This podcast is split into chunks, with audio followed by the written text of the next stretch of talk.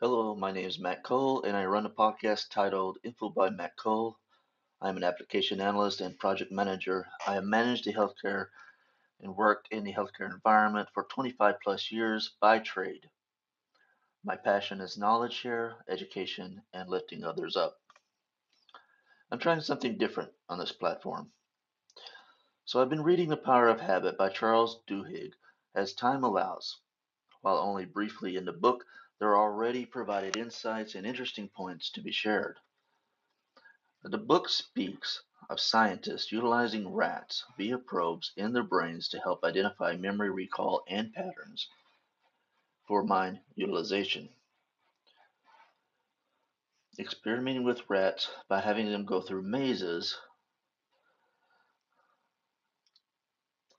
they found that the part of the brain called the basal ganglia is a primary factor involving analyzing the surroundings and identifying scents and markers.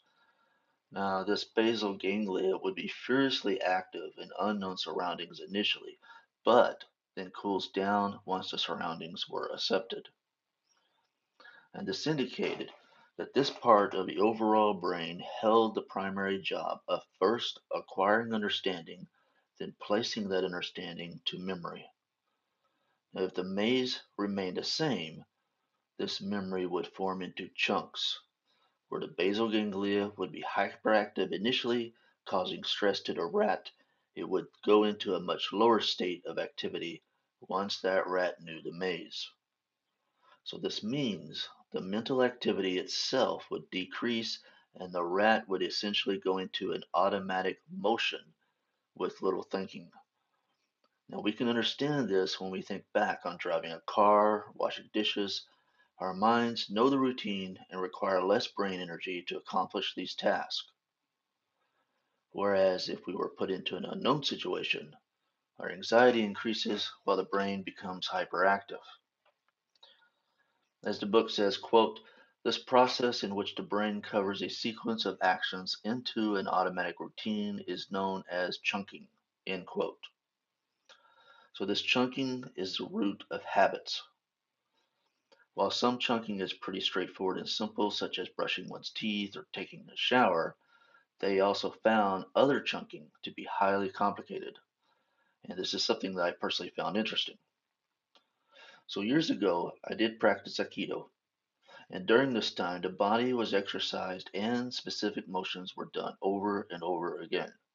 And soon the body naturally would find the easiest method for these tasks as it builds the proper muscles. And over time, it became natural, and I didn't even think to think about the movement. Now, during that time, I believed it was due to muscle memory, and there may be some truth to that. However, I see here it may be more about the basal ganglia than the muscle tissue.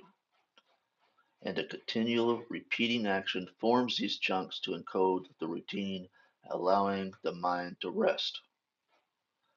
So let's go back to the complicated chunking. So there can be little denying the body is lazy, specifically the human body. And this holds true for the physical body and mental mind. If it can find an easier method, it will naturally do so. So this is the primary reason that basal ganglia are hyperactivity initially, but will identify the patterns and form chunks to reduce the mental activity. It acts as a safety mechanism to reduce the necessary energy. And when you think about it, this would include any small simple pattern or highly evolved complicated patterns. And since this is naturally done, it should become clear why some people would react and interact much differently than others in the same given environment. Depending on individual upbringing, experiences, and required reactions, there are many, many chunks in play without the individual even realizing it.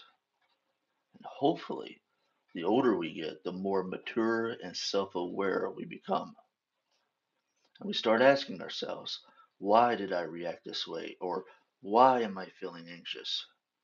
And the answer may simply be these chunks embedded in our subconscious desire to run on autopilot.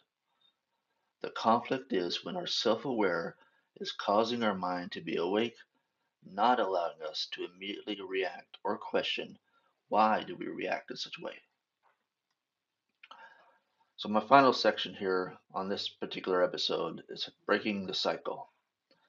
So the reality is humans are designed to find patterns and create chunks to require less mental energy. And this can also mean self-harming.